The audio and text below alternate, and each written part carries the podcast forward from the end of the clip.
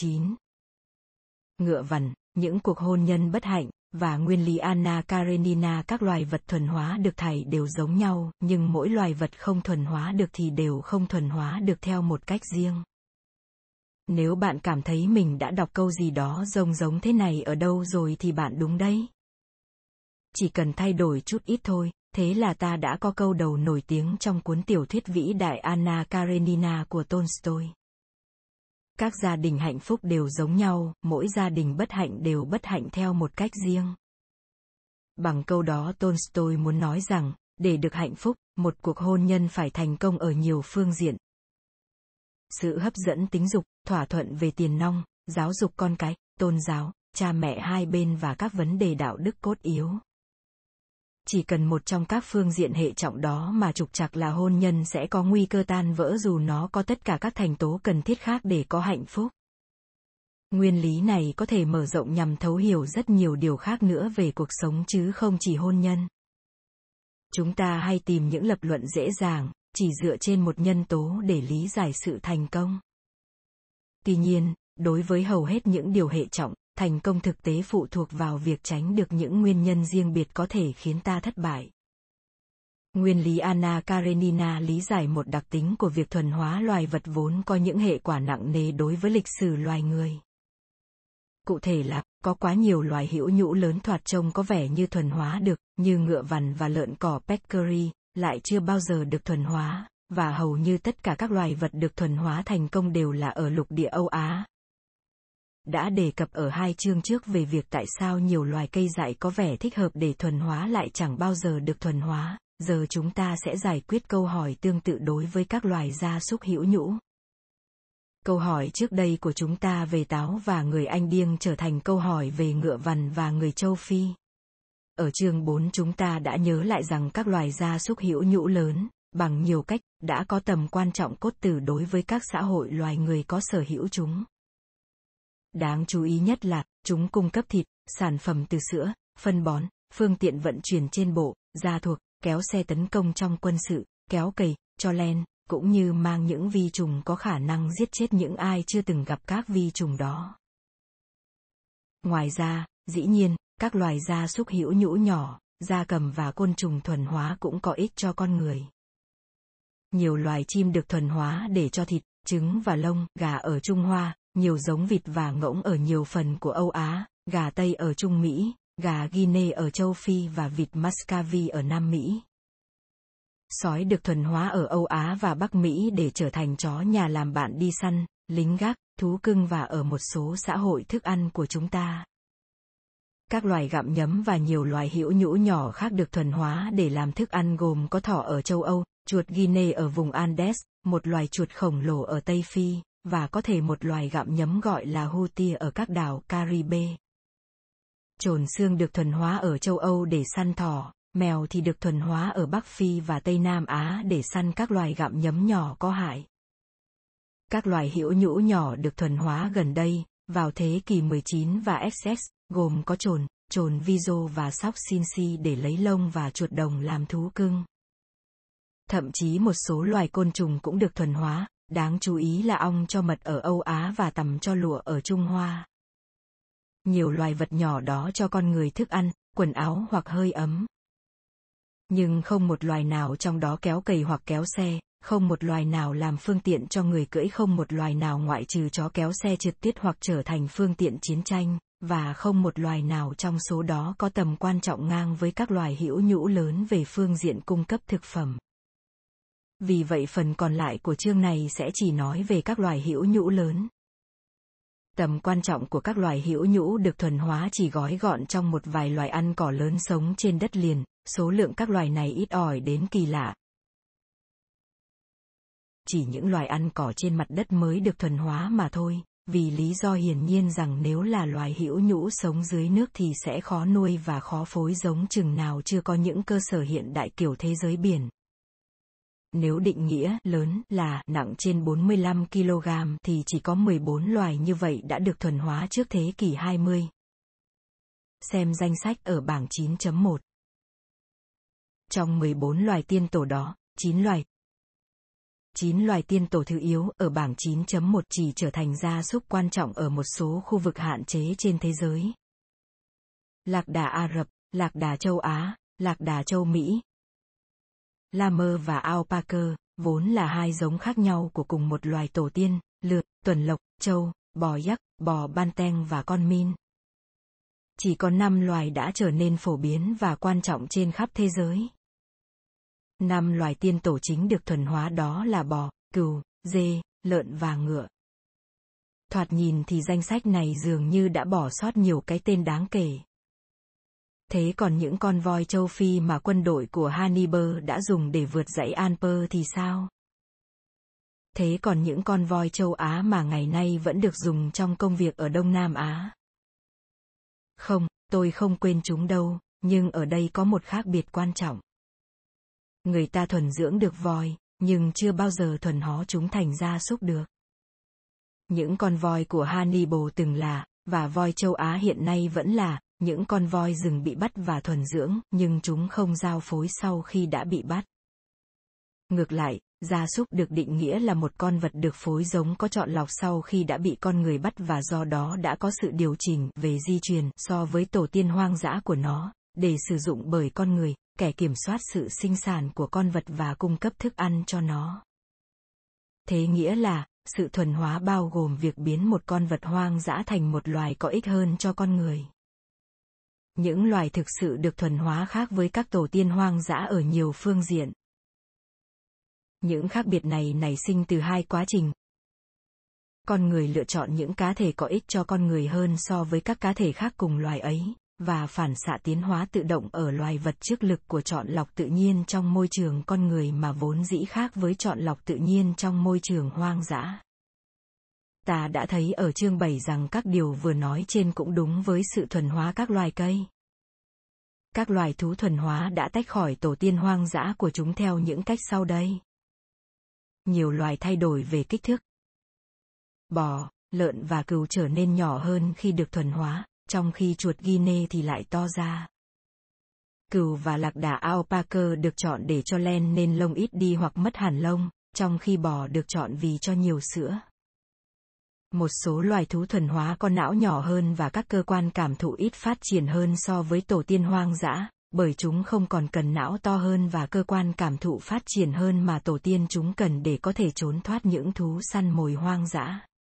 Để nhận thức đầy đủ những sự thay đổi đã phát triển ở các loài vật này do sự thuần hóa, ta chỉ cần xét loài sói, tổ tiên hoang dã của chó nhà, với nhiều giống chó khác nhau.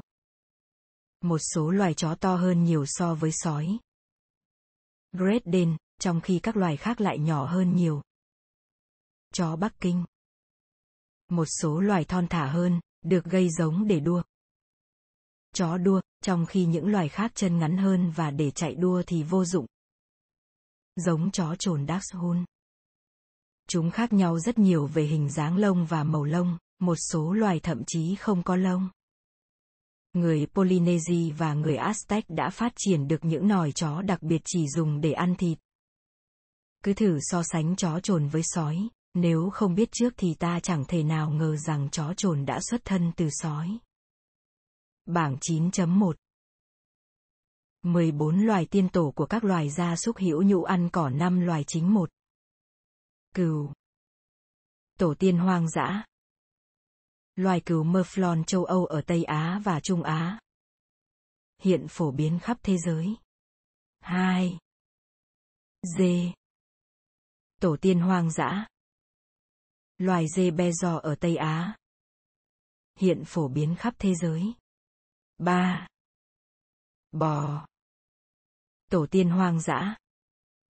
Loài bò cổ đại Aurochs nay đã tuyệt chủng, trước đây phân bố khắp lục địa Âu Á và Bắc Phi. Hiện phổ biến khắp thế giới. Bốn. Lợn. Tổ tiên hoang dã. Loài lợn rừng, phân bố khắp lục địa Âu Á và Bắc Phi. Hiện phổ biến khắp thế giới. Thực ra là loài ăn tạp. Thường ăn cả thức ăn động vật lẫn thức ăn thực vật, trong khi mười ba loài còn lại trong mười bốn loài tiên tổ đều chỉ ăn cỏ. Năm. Ngựa. Tổ tiên hoang dã. Loài ngựa hoang ở miền Nam nước Nga nay đã tuyệt chủng, một phân loài khác của loài này vẫn còn sống sót ngoài hoang dã đến tận thời hiện đại, đó là ngựa Pravansky ở Mông Cổ. Hiện phổ biến khắp thế giới. chín loài thứ yếu một. Lạc đà Ả Rập. Một bướu. Tổ tiên hoang dã. Nay đã tuyệt chủng, trước kia sống ở Ả Rập và các khu vực lân cận. Chủ yếu vẫn giới hạn ở Ả Rập và Bắc Phi, tuy có sống trong hoang dã ở Australia. hai. Lạc đà Bactrian. Hai bướu. Tổ tiên hoang dã. Nay đã tuyệt chủng, trước kia sống ở Trung Á. Chủ yếu vẫn giới hạn ở Trung Á. ba. Lạc đà châu Mỹ. Llama và Alpaca. Hình như đây là hai giống khác nhau thấy rõ của cùng một loài chứ không phải hai loài riêng biệt. Tổ tiên hoang dã. Loài guanaco ở vùng Andes. Chủ yếu vẫn giới hạn ở vùng Trung Mỹ, mặc dù một số được phối giống làm vật chuyên trở ở Bắc Mỹ. bốn. Lừa. Tổ tiên hoang dã. Loài lừa hoang châu Phi ở Bắc Phi, có lẽ trước kia còn sinh sống cả ở vùng Tây Nam Á lân cận. Trước kia được nuôi làm gia súc chỉ ở Bắc Phi và phía Tây lục địa Âu Á, nay cũng được sử dụng ở các nơi khác. năm. Tuần lộc. Tổ tiên hoang dã. Loài tuần lộc Bắc Âu Á. Chủ yếu vẫn chỉ được nuôi làm gia súc ở khu vực đó, tuy hiện nay một số cũng được sử dụng ở Alaska. sáu. Trâu. Tổ tiên hoang dã sinh sống ở Đông Nam Á. Vẫn được dùng làm gia súc chủ yếu chỉ ở khu vực đó, mặc dù hiện nay cũng được sử dụng nhiều ở Brazil và nhiều con khác đã thoát ra ngoài hoang dã ở Australia và những nơi khác. bảy. Bò giác. Tổ tiên hoang dã. Bò giác hoang ở vùng Himalaya và cao nguyên Tây Tạng. Chủ yếu vẫn chỉ giới hạn ở khu vực đó. tám. Bò Bali. Tổ tiên hoang dã. Bò Banteng. Một loài họ hàng với Aurochs ở Đông Nam Á. Chủ yếu vẫn chỉ giới hạn ở khu vực đó. chín. Bò Mi Thần. Tổ tiên hoang dã. Con Minh. Go, một loài bò rừng khác có họ hàng với Aurochs ở Ấn Độ và Miến Điện. Chủ yếu vẫn chỉ giới hạn ở khu vực đó. Tổ tiên hoang dã của mười bốn loài tiên tổ được phân bố không đồng đều trên trái đất. Nam Mỹ chỉ có một trong mười bốn vị tổ này, từ đó sinh ra hai giống lạc đà châu Mỹ, Llama và Alpaca. Bắc Mỹ, Australia và châu Phi hạ Sahara không có một loài nào. Thật đáng ngạc nhiên rằng châu Phi hạ Sahara không có loài hữu nhũ bản địa nào là tổ tiên của gia súc ngày nay, bởi một lý do chính để ngày nay khách du lịch đến thăm châu Phi là để nhìn thấy những loài hữu nhũ hoang dã phong phú đa dạng ở đó. Ngược lại, tổ tiên hoang dã của mười ba trong số mười bốn loài tiên tổ, kể cả toàn bộ năm loài tiên tổ chính, đều chỉ ở lục địa Âu Á. Như đã đề cập ở một chỗ khác trong sách này, trong một số trường hợp, tôi dùng thuật ngữ u a để chỉ cả Bắc Phi, vốn về mặt địa sinh học và trên nhiều khía cạnh của văn hóa nhân loại là gần gũi với Âu Á hơn là châu Phi hạ Sahara. Dĩ nhiên không phải tất cả mười ba loài tổ tiên hoang dã này đều có mặt cùng một lúc ở toàn bộ lục địa Âu Á. Không một khu vực nào có toàn bộ mười ba loài, một số trong các loài này chỉ có ở riêng một vùng, chẳng hạn như bò giác, chỉ sống ngoài hoang dã tại Tây Tạng và các vùng cao nguyên lân cận.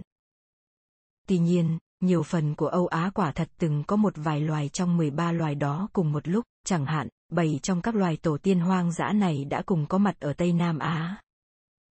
Sự phân bố rất không đồng đều các loài tổ tiên hoang dã này giữa các châu lục đã trở thành một nguyên nhân quan trọng khiến tại sao người Âu Á chứ không phải người của các châu lục khác đã là những người có súng, vi trùng và thép. Làm sao lý giải được sự tập trung của mười bốn loài tiên tổ ở lục địa Âu Á đây? Có một nguyên nhân khá đơn giản. Âu Á có nhiều loài hữu nhũ hoang dã trên đất liền nhất, dù đấy có là tổ tiên của một loài gia súc hay không. ta hãy định nghĩa ứng viên để thuần hóa là bất cứ loài hữu nhũ nào sống trên đất liền, ăn cỏ hoặc ăn tạp. Nhưng không phải ăn thịt là chính, cân nặng trung bình trên một trăm cân Anh. bốn mươi lăm ki lô gam. Bảng chín chấm hai cho thấy Âu Á có nhiều ứng viên nhất, bảy mươi ba loài, cũng như có số lượng loài nhiều nhất trong nhiều nhóm cây cối và động vật khác. Đó là do Âu Á là lục địa lớn nhất trên thế giới, cũng lại rất đa dạng về sinh thái, với những môi trường sống khác nhau từ rừng nhiệt đới nhiều mưa cho tới rừng ôn đới, sa mạc, đầm lầy cho tới lãnh nguyên mênh mông. Châu Phi hạ Sahara có ít ứng viên hơn, năm mươi mốt loài, cũng như có số lượng loài ít hơn trong hầu hết các nhóm cây cối và động vật khác, bởi vì nó nhỏ hơn và kém đa dạng về sinh thái hơn so với Âu Á. Châu Phi ít có các khu vực rừng mưa nhiệt đới hơn Đông Nam Á, và hoàn toàn không có hệ môi trường ôn đới nào ngoài vĩ tuyến ba mươi bảy. Như tôi đã đề cập ở chương một, châu Mỹ trước kia hẳn đã có số lượng ứng viên tương đương châu Phi, song hầu hết các loài hữu nhũ hoang dã lớn ở châu Mỹ, kể cả ngựa châu Mỹ, hầu hết loài lạc đà và các loài khác lẽ ra đã có thể được thuần hóa nếu chúng còn sống sót đã bị tiệt chủng từ khoảng mười ba nghìn năm trước. Australia, lục địa nhỏ nhất và tách biệt nhất, luôn luôn có số loài hữu nhũ hoang dã lớn ít hơn nhiều so với Âu Á, châu Phi hay châu Mỹ. Cũng như châu Mỹ, tại Australia hầu hết số loài ứng viên ít ỏi ngoại trừ canguru đỏ đã tuyệt chủng vào khoảng thời gian khi con người di cư sang lục địa này lần đầu tiên. Bảng chín chấm hai. Các loài hữu nhũ ứng viên cho việc thuần hóa châu lục u a, châu Phi hạ Sahara, châu Mỹ, châu Úc ứng viên bảy mươi hai, năm mươi mốt, hai mươi bốn, một. Các ứng viên được thuần hóa một ba không một không. Tỷ lệ ứng viên được thuần hóa mười tám phần trăm, không phần trăm, bốn phần trăm, không phần trăm. Ứng viên được định nghĩa là một loài hữu nhũ hoang dã sống trên đất liền, ăn cỏ hoặc ăn tạp, nặng trung bình trên một trăm cân Anh, khoảng bốn mươi lăm ki lô gam. Như vậy, việc tại sao Âu Á đã là nơi chủ yếu có các loài hữu nhũ lớn được thuần hóa có thể lý giải một phần như sau. Trước tiên, đó là châu lục nơi có hầu hết các loài hữu nhũ hoang dã lớn đủ tiêu chuẩn là ứng viên, và châu lục này có số loài bị tuyệt chủng ít nhất trong bốn mươi nghìn năm qua. Song những con số ở bảng chín chấm hai cảnh báo chúng ta rằng lý giải như vậy vẫn chưa đủ. Quả đúng là tỷ lệ ứng viên đã thực sự được thuần hóa cũng cao nhất ở Âu Á, mười tám phần trăm, và đặc biệt thấp ở châu Phi hạ Sahara. Trong số năm mươi mốt ứng viên không một loài nào được thuần hóa cả. Đặc biệt đáng ngạc nhiên là số loài hữu nhũ chưa bao giờ được thuần hóa ở châu Phi và châu Mỹ rất cao, mặc dù chúng có những họ hàng gần gũi hoặc loài tương đồng ở Âu Á mà các loài đó thì đã được thuần hóa. Tại sao ngựa Âu Á thì được thuần hóa nhưng ngựa vằn châu Phi lại không? Tại sao lợn Âu Á được thuần hóa chứ không phải lợn cỏ peccari châu Mỹ hay ba loài lợn rừng thứ thiệt của châu Phi? Tại sao chính năm loài có guốc hoang dã của Âu Á? Bò hoang Auroch, châu, bò yak, con minh và bò Banteng là tổ tiên của gia súc có guốc ngày nay chứ không phải châu châu Phi hay bò bison châu Mỹ. Tại sao chính cừu Mouflon là tổ tiên của cừu nuôi ngày nay chứ không phải cừu sừng lớn của Bắc Mỹ? Có phải tất cả các dân tộc ở châu Phi, châu Mỹ và Australia, mặc dù khác biệt nhau là vậy, vẫn có chung một số trở ngại về văn hóa khiến họ không thuần hóa được các loài, trong khi các dân tộc ở Âu Á thì không có những trở ngại đó? Chẳng hạn, có phải vì châu Phi có lắm loài hữu nhũ lớn hoang dã có thể săn bắn được nên người châu Phi chẳng cần mất công thuần hóa gia súc làm gì cho mệt? Lời đáp cho câu hỏi đó rất rõ ràng, dứt khoát. Không, cách lập luận trên bị bác bỏ bởi năm loại bằng chứng. Các dân tộc ở ngoài Âu Á đã nhanh chóng tiếp thu các loài thú đã thuần hóa của Âu Á. Con người ở bất cứ đâu trên thế giới cũng có xu hướng thích nuôi thú trong nhà. mười bốn loài tiên tổ đã được thuần hóa nhanh chóng, một vài loài trong số đó về sau cũng được thuần hóa một cách độc lập ở những khu vực khác, và ngày nay, dù đã rất nỗ lực, người ta vẫn chẳng thành công được là bao trong việc thuần hóa thêm những loài mới. Trước hết, khi năm loài gia súc tổ tiên chính của Âu Á được du nhập đến châu Phi hạ Sahara, chúng đã được tiếp thu bởi những dân tộc châu Phi khác nhau nhất bất cứ khi nào điều kiện cho phép. Nhờ vậy những người chăn nuôi châu Phi đó đã có được một lợi thế to lớn so với những người săn bắt hái lượm châu Phi khác và nhanh chóng giành chỗ những người này.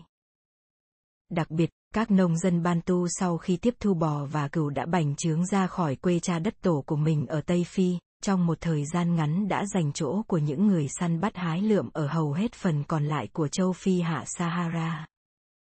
Ngay cả dù không tiếp thu cây trồng, những người coi san vốn tiếp thu bò và cừu khoảng hai nghìn năm trước cũng đã giành chỗ những người săn bắt hái lượm coi san trên hầu hết phía nam châu Phi.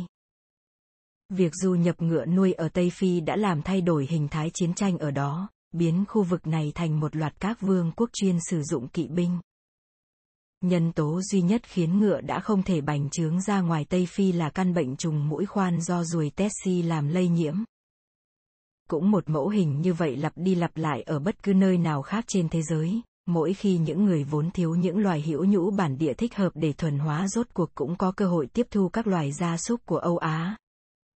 Ngựa châu Âu đã được người châu Mỹ bản địa hồ hởi đón nhận ở cả Bắc Mỹ lẫn Nam Mỹ chỉ trong vòng một thế kỷ sau khi ngựa sổng chuồng thoát khỏi nơi định cư của người châu Âu. Chẳng hạn, đến thế kỷ mười chín những người Anh điêng vùng đồng bằng lớn ở Bắc Mỹ đã lừng danh là những chiến binh cưỡi ngựa kỳ tài và những tay săn bò bison thiện nghệ, nhưng kỳ thực mãi đến cuối thế kỷ mười bảy họ mới tiếp thu loài ngựa. Tương tự, cừu được tiếp thu từ người Tây Ban Nha đã làm biến đổi các xã hội của người Anh điêng Navajo và dẫn đến, bên cạnh nhiều điều khác, việc người Navajo trở nên lừng tiếng với những tấm thảm len đan đẹp đẽ. Chỉ trong vòng một thập niên sau khi người châu Âu di cư đến Tasmania mang theo chó, những người Tasmania bản địa, vốn trước đó chưa hề nhìn thấy chó, đã bắt đầu nuôi chó với số lượng lớn để dùng làm chó săn. Như vậy, trong số hàng ngàn dân tộc bản địa rất đa dạng về văn hóa của Australia, châu Mỹ và châu Phi, không hề có một thứ cấm kỵ văn hóa phổ quát nào ngăn không cho người ta tiếp thu các loài thú đã thuần hóa. Không nghi ngờ gì nữa, nếu như một số loài hữu nhũ hoang dã của các châu lục đó có thể thuần hóa được thì một số dân tộc Australia, châu Mỹ và châu Phi hẳn đã thuần hóa chúng và gặt hái được nhiều lợi thế từ chúng cũng như họ đã hưởng lợi từ các loài gia súc Âu Á mà ngay sau khi gặp được là họ lập tức tiếp thu. Chẳng hạn, ta hãy xét tất cả các dân tộc ở châu Phi hạ Sahara trong khu vực có ngựa vằn hoang và châu rừng sinh sống. Tại sao ít nhất một trong các bộ lạc săn bắt hái lượm châu Phi đó đã không thuần hóa những con ngựa vằn và châu rừng kia đặng nhờ đó thống trị được các dân tộc châu Phi khác chứ không phải đợi đến khi ngựa và gia súc móng guốc từ Âu Á đến? Tất cả các nhân tố này cho thấy, nguyên nhân khiến các châu lục khác đã không thuần hóa được các loài thú hữu nhũ lớn bản địa như Âu Á là vì ở các khu vực đó thiếu bản thân các loài hữu nhũ hoang dã thích hợp, chứ không phải vì những lực cản nào đấy ở bản thân các dân tộc bản địa. Loại bằng chứng thứ hai để bác bỏ cùng một luận điểm này liên quan đến tập quán nuôi thú nhà. Nuôi những con vật hoang làm thú nhà và dạy dỗ chúng là một giai đoạn sơ khởi của việc thuần hóa thú. Song người ta ghi nhận được rằng thú nuôi đã tồn tại ở hầu hết các xã hội loài người trên mọi châu lục.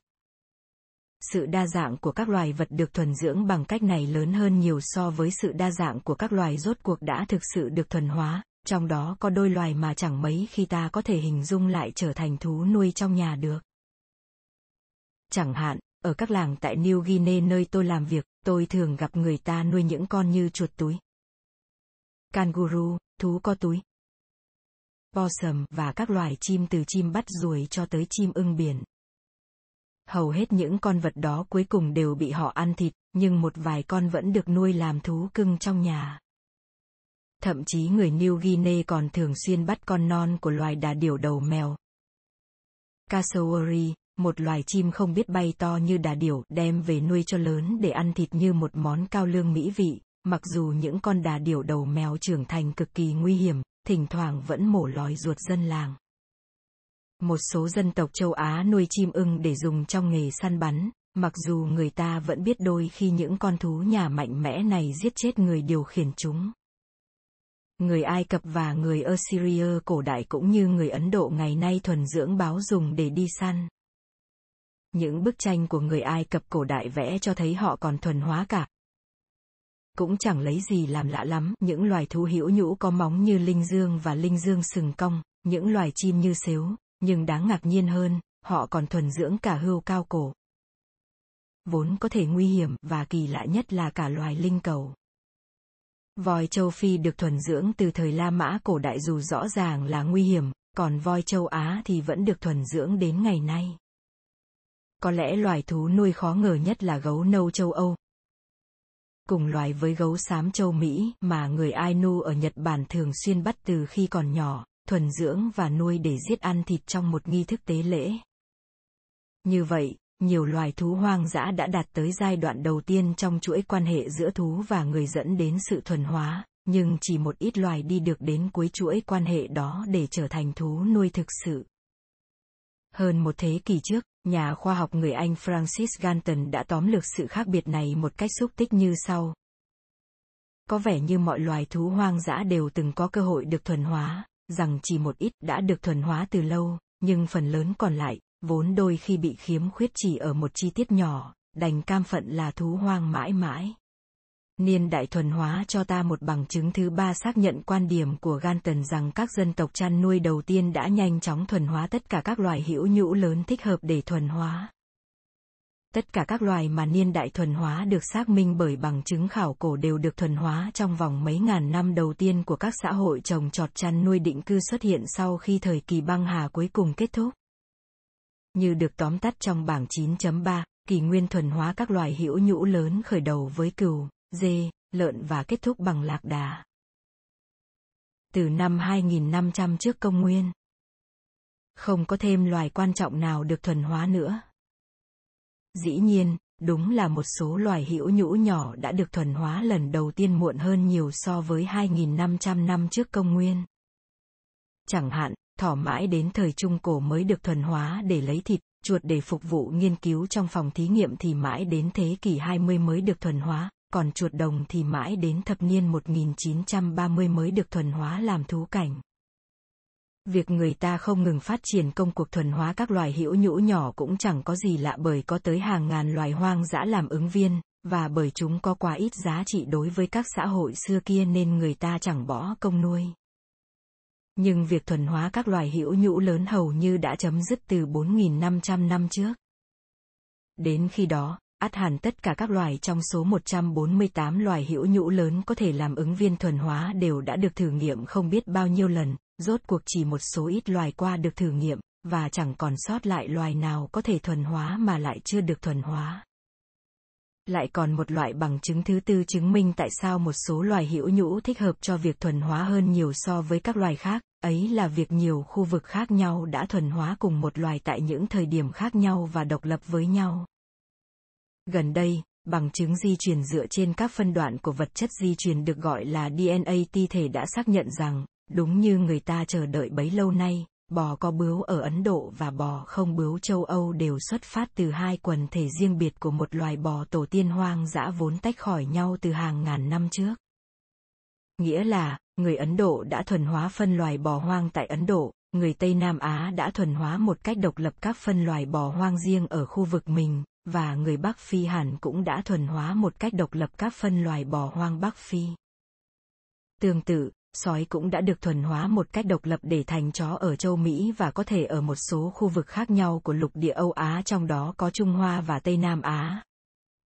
Lợn ngày nay có nguồn gốc từ việc thuần hóa độc lập ở Trung Hoa, miền Tây Âu Á và có thể ở cả một số khu vực khác. Các ví dụ này một lần nữa nhấn mạnh rằng, cũng một số loài ít ỏi đó, những loài thích hợp cho việc thuần hóa, đã thu hút sự chú ý của nhiều xã hội loài người khác nhau. Bảng chín chấm ba.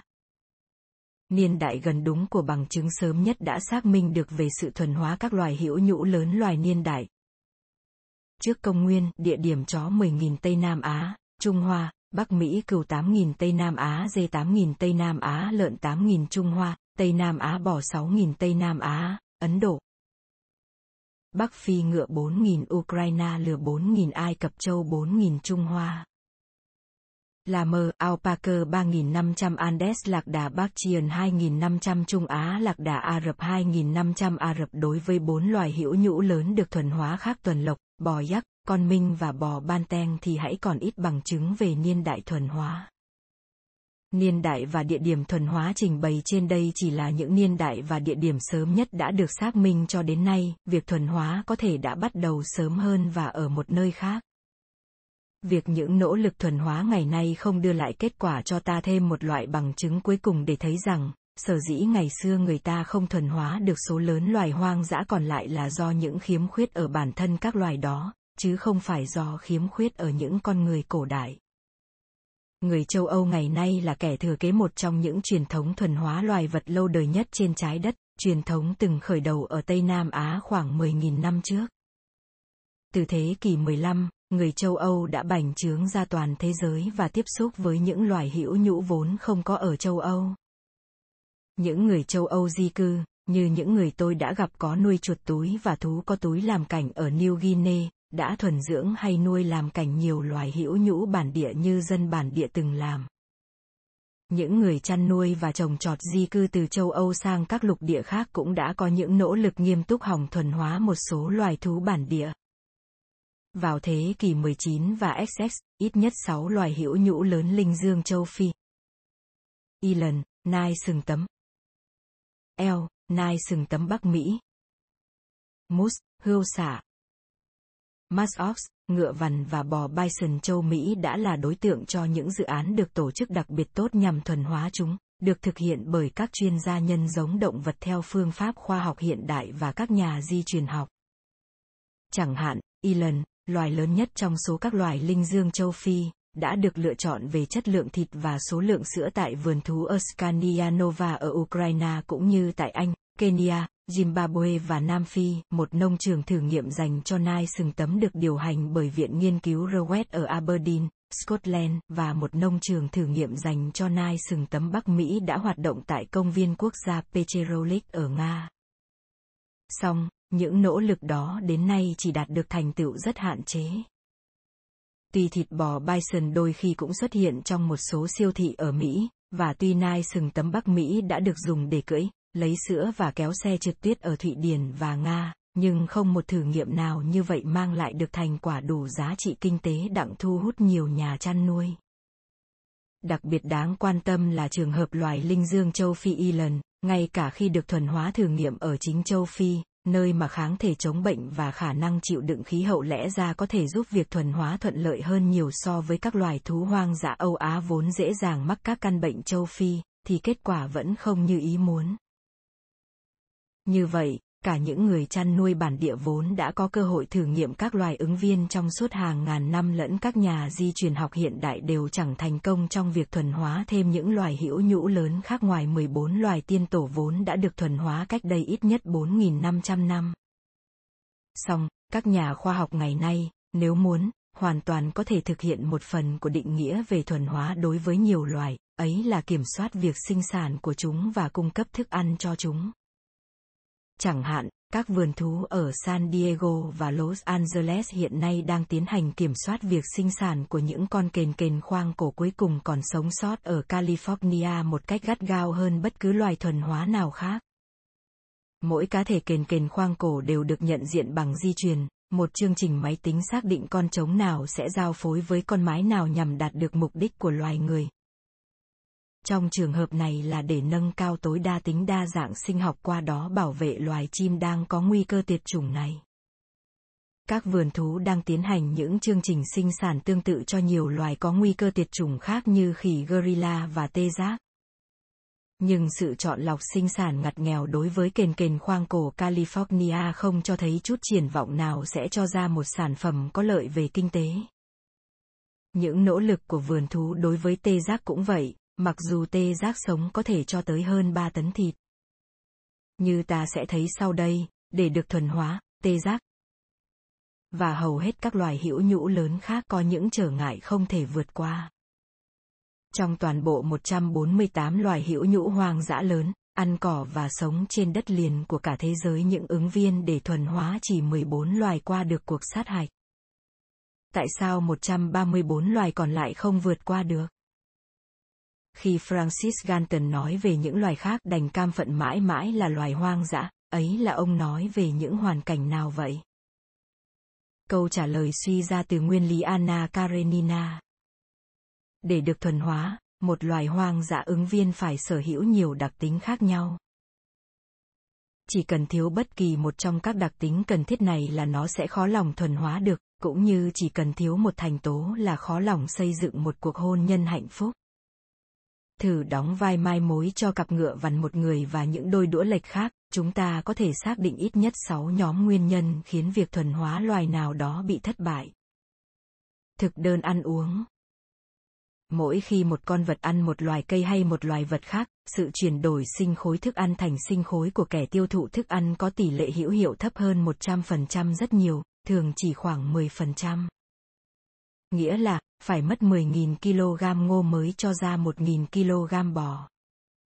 Nếu muốn có một nghìn ki lô gam thú ăn thịt, ta phải nuôi nó bằng mười nghìn ki lô gam thú ăn cỏ, thú ăn cỏ đến lượt mình lại phải nuôi bằng một trăm nghìn ki lô gam ngô.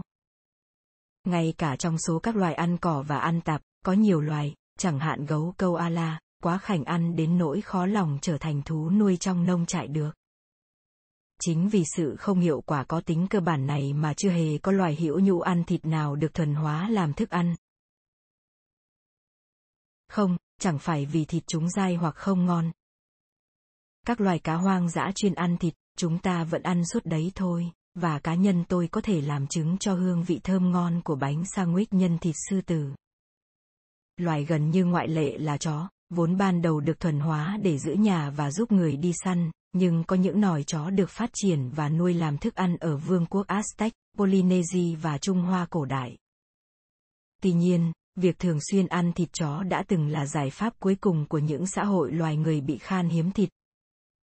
Những người Aztec không có loài hữu nhũ thuần hóa nào khác, người Polynesia và người Trung Hoa cổ thì chỉ có lợn và chó.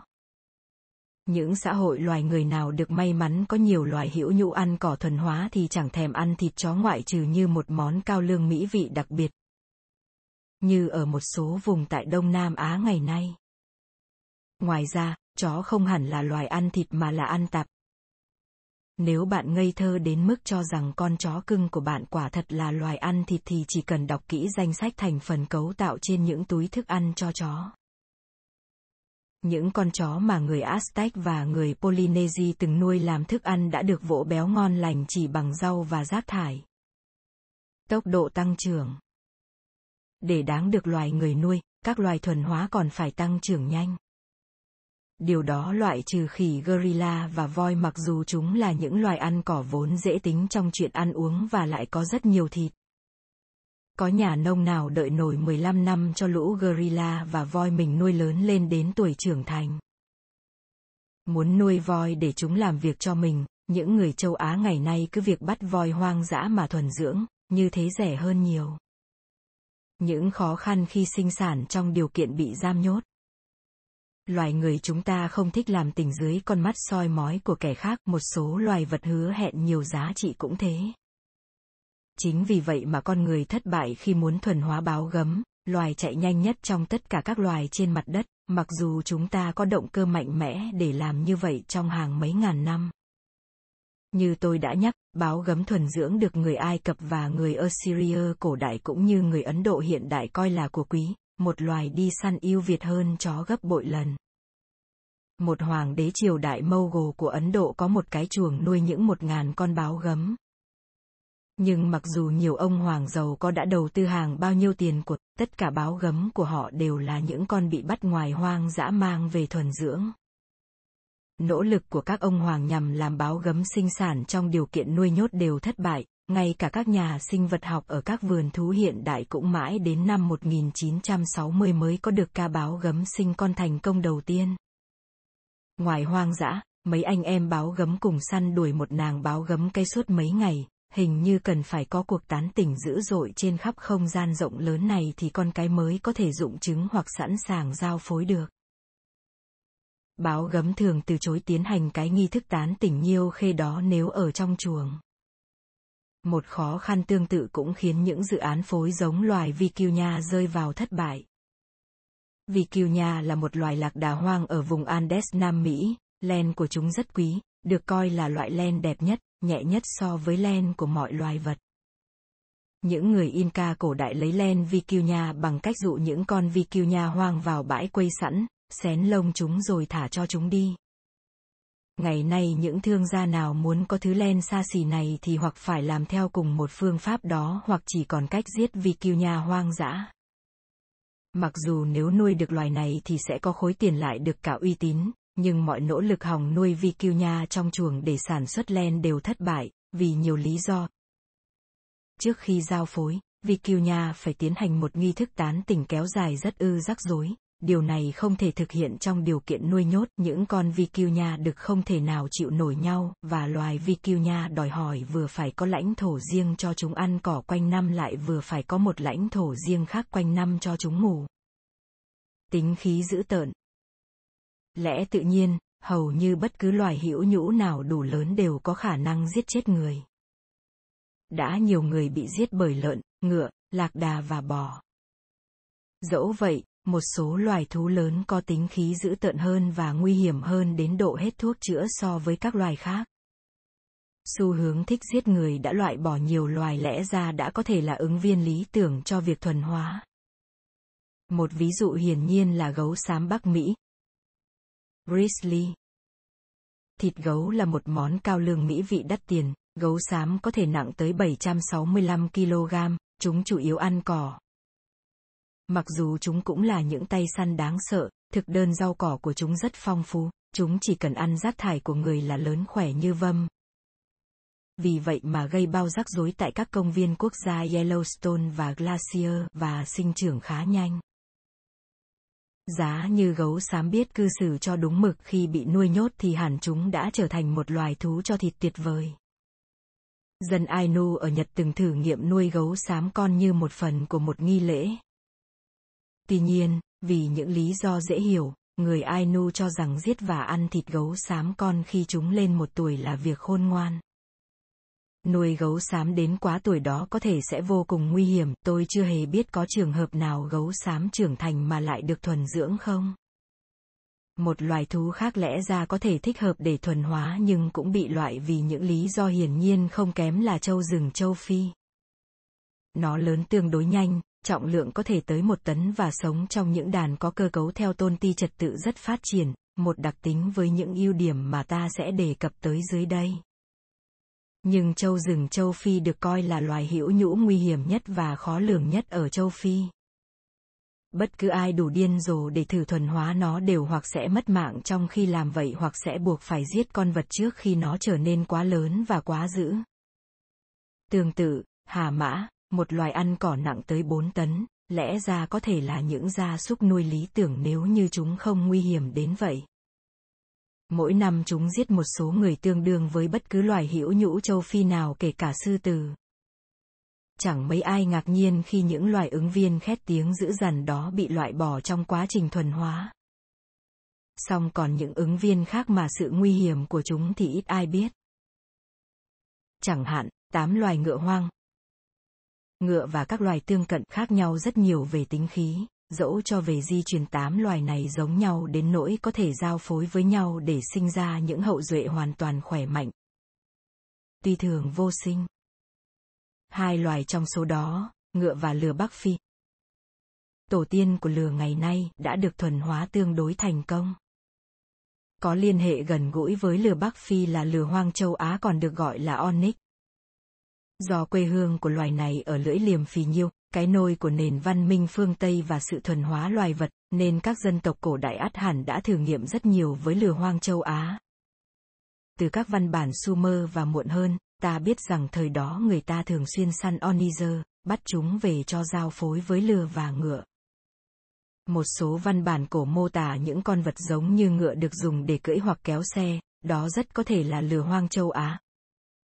Tuy nhiên, tất cả các tác giả từng viết về nó từ thời La Mã cho đến tận những người trông vườn thú ngày nay thảy đều kêu trời về tính khí nóng nảy và thói quen khó chịu của chúng là hay cắn người. Hệ quả là, mặc dù về nhiều phương diện khác chúng giống như lừa cổ đại, song lừa hoang châu Á chưa bao giờ được thuần hóa cả. Bốn loài ngựa vằn châu Phi còn tệ hơn thế. Người ta từng thử thuần hóa chúng, thậm chí từng đi xa đến mức buộc chúng vào xe. người ta từng thử cho chúng kéo xe ở Nam Phi vào thế kỷ mười chín, và nhà tỷ phú lập dị Lord Walter Rothschild từng diễu qua phố phường London trong một cỗ xe do ngựa vằn kéo. Than ôi, càng lớn ngựa vằn càng trở nên nguy hiểm không chịu nổi. Nói thế không có nghĩa là loài ngựa chẳng có con nào tính khí dữ dằn, nhưng với ngựa vằn và lừa hoang châu Á thì hầu như con nào cũng dữ như nhau. Ngựa vằn có cái thói quen khó chịu là hay cắn người rồi cứ thế không chịu buông. Vì vậy hàng năm chúng làm bị thương những người trông vườn thú ở Mỹ nhiều hơn cả cọp. Ngựa vằn cũng hầu như không thể tóm được bằng thòng lọng, ngay cả những tay cao bồi đoạt giải quán quân về bắt ngựa bằng thòng lọng cũng phải chịu thua bởi chúng có khả năng phán đoán vị trí thòng lọng quăng vào chúng không sai, chạy mảy may để kịp né đầu tránh. Vì vậy rất hiếm khi, thậm chí chưa bao giờ, người ta thắng yên hoặc cưỡi lên được ngựa vằn, nên nhiệt tình của người Nam Phi muốn thuần hóa chúng cứ nguội dần. Hành vi hung hãn khó lường của một loài hữu nhũ lớn có khả năng gây nguy hiểm cũng là một phần nguyên nhân tại sao những thử nghiệm ban đầu tỏ ra rất hứa hẹn trong việc thuần hóa linh dương châu Phi. Elon và nai sừng tấm eo rốt cuộc lại chẳng lấy gì làm thành công. Xu hướng hay hoảng loạn. Các loài hữu nhũ ăn cỏ lớn thường phản ứng lại nguy cơ từ các loài thú săn hoặc con người theo những cách khác nhau. Một số loài hay hoảng sợ hơn, nhanh nhẹn, được lập trình để hễ nhận ra một mối nguy là biến ngay lập tức. Những loài khác chậm chạp hơn, ít khi hoảng sợ hơn, tìm sự bảo vệ ở bầy đàn, cùng đứng lên khi bị đe dọa, và chỉ khi nào cần thiết mới bỏ chạy. Hầu hết các loài hươu và linh dương, trừ ngoại lệ nhãn tiền là loài tuần lộc thuộc loại trước, còn cừu và dê thuộc loại sau. Lẽ tự nhiên, những loài hay hoảng sợ hơn thì khó nuôi nhốt hơn. Nếu bị nhốt vào một khu đất quây kín, chúng sẽ dễ bị hoảng loạn và hoặc sẽ chết vì bị sốc hoặc sẽ húc mình vào hàng rào hòng thoát thân kỳ đến khi chết. Điều đó đúng với loài linh dương chẳng hạn, vốn là loài từng được người ta săn bắn nhiều nhất trong suốt hàng ngàn năm ở một số vùng thuộc lưỡi liềm phì nhiêu. Chẳng có loài hữu nhũ nào mà các dân tộc đầu tiên định cư ở khu vực đó có nhiều cơ hội thuần hóa hơn linh dương. Song chưa một loài linh dương nào từng được thuần hóa cả. Hãy thử hình dung bạn đang cố nuôi nhốt một con vật cứ không ngừng chạy tới chạy lui, mù quáng quật mình túi bụi vào thành chuồng, có thể nhảy cao gần chín mét và chạy với tốc độ năm mươi dặm một giờ. Cơ cấu xã hội. Hầu như tất cả các loài hữu nhũ lớn đã thuần hóa đều là những loài mà tổ tiên hoang dã có chung ba đặc tính xã hội sau. Sống thành bầy, duy trì một hệ thống cai trị theo tôn ti trật tự rất phát triển giữa các thành viên trong bầy, và các bầy thường chiếm lĩnh những lãnh thổ đan cài vào nhau chứ không phải những lãnh thổ phân danh với nhau một cách rạch ròi. Chẳng hạn, các bầy ngựa hoang bao gồm một con đực, tối đa sáu con cái và bầy con. Con cái A có vai vế cao hơn các con cái B, C, D và E. Con cái B có vai vế dưới con A nhưng cao hơn con C, D và E. C có vai vế dưới con B và A nhưng cao hơn con D và E, vân vân. Khi bầy di chuyển, các thành viên của chúng duy trì một thứ tự bất di bất dịch. Đi sau cùng là con đực, đi đầu là con cái có vai vế cao nhất, theo sau nó là đàn con của nó theo thứ tự tuổi. Con nhỏ nhất đi đầu, theo sau con này là các con cái khác theo thứ tự vai vế, theo sau mỗi con là đàn con của nó theo thứ tự tuổi. Bằng cách đó, nhiều con trưởng thành có thể cùng tồn tại trong một bầy mà không thường xuyên đánh nhau, mỗi con đều biết vị trí của mình. Cấu trúc xã hội đó là lý tưởng cho việc thuần hóa, bởi trên thực tế con người đã chiếm lĩnh cái hệ thống thứ bậc kia.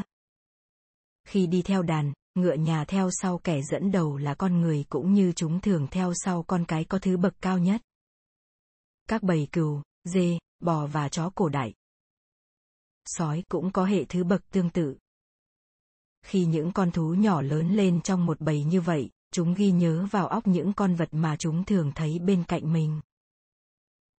Trong điều kiện hoang dã thì đó là các thành viên cùng loài với chúng. Song những con thú nhỏ trong các bầy gia súc thì cũng nhìn thấy con người bên cạnh mình nên cũng ghi nhớ cả con người vào óc. Những con vật sống theo bầy đó thích hợp với việc chăn nuôi. Bởi chúng có thể chịu đựng lẫn nhau nên ta có thể nuôi chúng thành bầy. bởi theo bản năng chúng thường tuân theo một kẻ dẫn đầu và sẽ ghi nhớ vào đầu rằng con người là kẻ dẫn đầu đó, nên chúng có thể dễ dàng được điều khiển bởi người chăn cừu hoặc chó chăn cừu. Các loài sống thành bầy có thể sống được khi bị quây kín và chen chúc vào một chỗ bởi chúng đã quen sống thành quần thể đông đúc khi ở ngoài hoang dã. Ngược lại, thành viên của hầu hết các loài quen sống trên lãnh thổ riêng biệt thì không thể nuôi thành bầy. Chúng không chịu đựng nổi nhau, chúng không ghi nhớ con người, chúng không có bản năng phục tùng. Có ai từng thấy mèo? Vốn chỉ sống cô độc, mỗi con một cõi riêng khi ở ngoài hoang dã, nối đuôi thành hàng theo sau một con người và cho phép con người nuôi chúng thành bầy chưa? Bất cứ ai yêu mèo đều biết mèo không phục tùng con người như loài chó vốn tự bản năng là phục tùng con người. Mèo và chồn xương là những loài hữu nhũ sống riêng lẻ duy nhất mà con người từng thuần hóa, bởi chúng ta làm vậy không phải để nuôi chúng thành đàn lớn đặng lấy thịt mà để làm thú săn hoặc thú nuôi đơn độc trong nhà. Tuy hầu hết các loài sống riêng lẻ không hề được thuần hóa, song không phải ngược lại là hầu hết các loài sống theo bầy đều có thể thuần hóa được. Hầu hết là không thể, vì một trong mấy nguyên nhân nữa sau đây. Thứ nhất, ở nhiều loài, các bầy chiếm lĩnh những lãnh thổ có phân ranh giới rạch ròi chứ không chồng lấn vào nhau. Nếu với những loài sống đơn độc ta không thể nhốt chung hai con đực như thế nào thì với những loài này cũng không thể nhốt chung hai bầy vào một chỗ như thế ấy. Thứ hai, nhiều loài sống theo bầy trong một phần của năm lại chuyển sang sống cô độc khi đến mùa sinh sản, khi đó chúng đánh nhau và không chịu nổi sự có mặt của nhau. Điều này đúng đối với hầu hết các loài hươu và linh dương. Một lần nữa tuần lộc lại là ngoại lệ, và đó là một trong những nhân tố chính khiến tất cả các loài linh dương sống theo bầy vốn làm châu Phi thành nổi tiếng đã bị loại khỏi danh mục thuần hóa.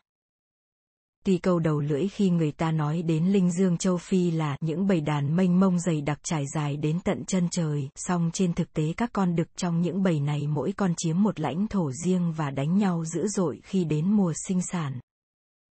Vì vậy những loài linh dương này không thể được nuôi nhốt trong những bãi quây kín như cừu, dê hay bò. Tập tính sống theo lãnh thổ riêng kết hợp với tính khí hung dữ và tốc độ tăng trưởng chậm đã khiến tê giác không thể nhập bọn vào các loài gia súc. Cuối cùng, nhiều loài sống theo bầy, một lần nữa lại bao gồm hầu hết các loài hươu và linh dương, không có hệ thống tôn ti trật tự rõ ràng và không có sẵn bản năng sẵn sàng ghi nhớ vào óc một kẻ lãnh đạo có vai trò thống trị. Và qua đó ghi nhớ con người như là kẻ lãnh đạo thống trị chúng. Hệ quả là, mặc dù nhiều loài hươu và linh dương đã được thuần dưỡng, ta cứ hãy nhớ lại những câu chuyện Bambi có thật, song người ta chưa bao giờ thấy những con hươu và linh dương đó được chăn thành đàn như cừu. Cái khó đó cũng làm thất bại nỗ lực thuần hóa loài cừu hai sừng ở Bắc Mỹ, vốn thuộc cùng nòi với cừu Mouflon châu Á, tổ tiên của cừu nhà ngày nay. Cừu hai sừng thích hợp với chúng ta và tương tự cừu Mouflon ở hầu hết phương diện ngoại trừ một phương diện cốt yếu. Chúng không có cái tập tính hành động dập khuôn của cừu Mouflon, một số cá thể sẽ phục tùng những cá thể nào mà chúng thừa nhận là có vị thế lãnh đạo chúng. Giờ ta hãy quay lại vấn đề tôi đã đặt ra ở đầu chương này. Khởi thủy, một trong những khía cạnh khó hiểu nhất ở việc thuần hóa loài vật là chẳng hiểu vì lý do gì một số loài có thể thuần hóa được trong khi những loài có họ hàng gần gũi chúng thì không. Hóa ra ngoại trừ một số ít loài, còn lại hầu hết các ứng viên cho việc thuần hóa đều đã bị loại trừ theo nguyên lý Anna Karenina. Con người và hầu hết các loài vật làm thành những cặp hôn nhân không hạnh phúc, có thể vì một hay nhiều nguyên nhân. Thực đơn ăn uống, tốc độ tăng trưởng, tập tính giao phối, tính khí, xu hướng hay hoảng sợ và một số đặc điểm trong tổ chức xã hội của con vật. Chỉ một tỷ lệ phần trăm nhỏ các loài hữu nhũ lớn hoang dã là có thể kết đôi hạnh phúc với con người nhờ tương thích với tất cả các khía cạnh riêng rẽ đó. Các dân tộc Âu Á đã ngẫu nhiên thừa hưởng được số loài hữu nhũ ăn cỏ lớn có thể thuần hóa nhiều hơn gấp bội so với các dân tộc trên những châu lục khác. Hệ quả đó, cùng tất cả những lợi thế lớn lao cho các xã hội Âu Á, bắt nguồn từ ba nhân tố cơ bản là địa lý, lịch sử và đặc tính sinh học của các loài hữu nhũ. Trước hết, Âu Á nhờ diện tích rộng và đa dạng về sinh thái nên có nhiều ứng viên hơn cả. thứ hai, Australia và châu Mỹ, chứ không phải Âu Á hay châu Phi, đã mất hầu hết các ứng viên trong làn sóng những cuộc tiệt chủng đại quy mô vào cuối kỳ Pleistocene, có thể vì các loài hữu nhũ của Australia và châu Mỹ, thật chẳng may, là những loài đầu tiên gặp phải con người một cách bất ngờ vào một giai đoạn muộn trong lịch sử tiến hóa của loài người, khi kỹ năng săn bắn của chúng ta đã phát triển cao độ. Cuối cùng, ở Âu Á, tỷ lệ các loài ứng viên còn sống sót tỏ ra thích hợp để thuần hóa là cao hơn so với ở các lục địa khác. Một cuộc khảo sát các loài ứng viên chưa bao giờ được thuần hóa, tỉ như các loài hữu nhũ lớn sống theo bầy ở châu Phi, cho thấy có nhiều lý do cụ thể khiến từng loài một bị loại trừ. Như vậy, Tolstoy hẳn sẽ chấp thuận cái ý tứ sâu xa được đưa ra trong một văn cảnh khác bởi một tác giả xưa hơn ông là Thánh Matthew. Nhiều người được gọi nhưng chỉ ít người được chọn.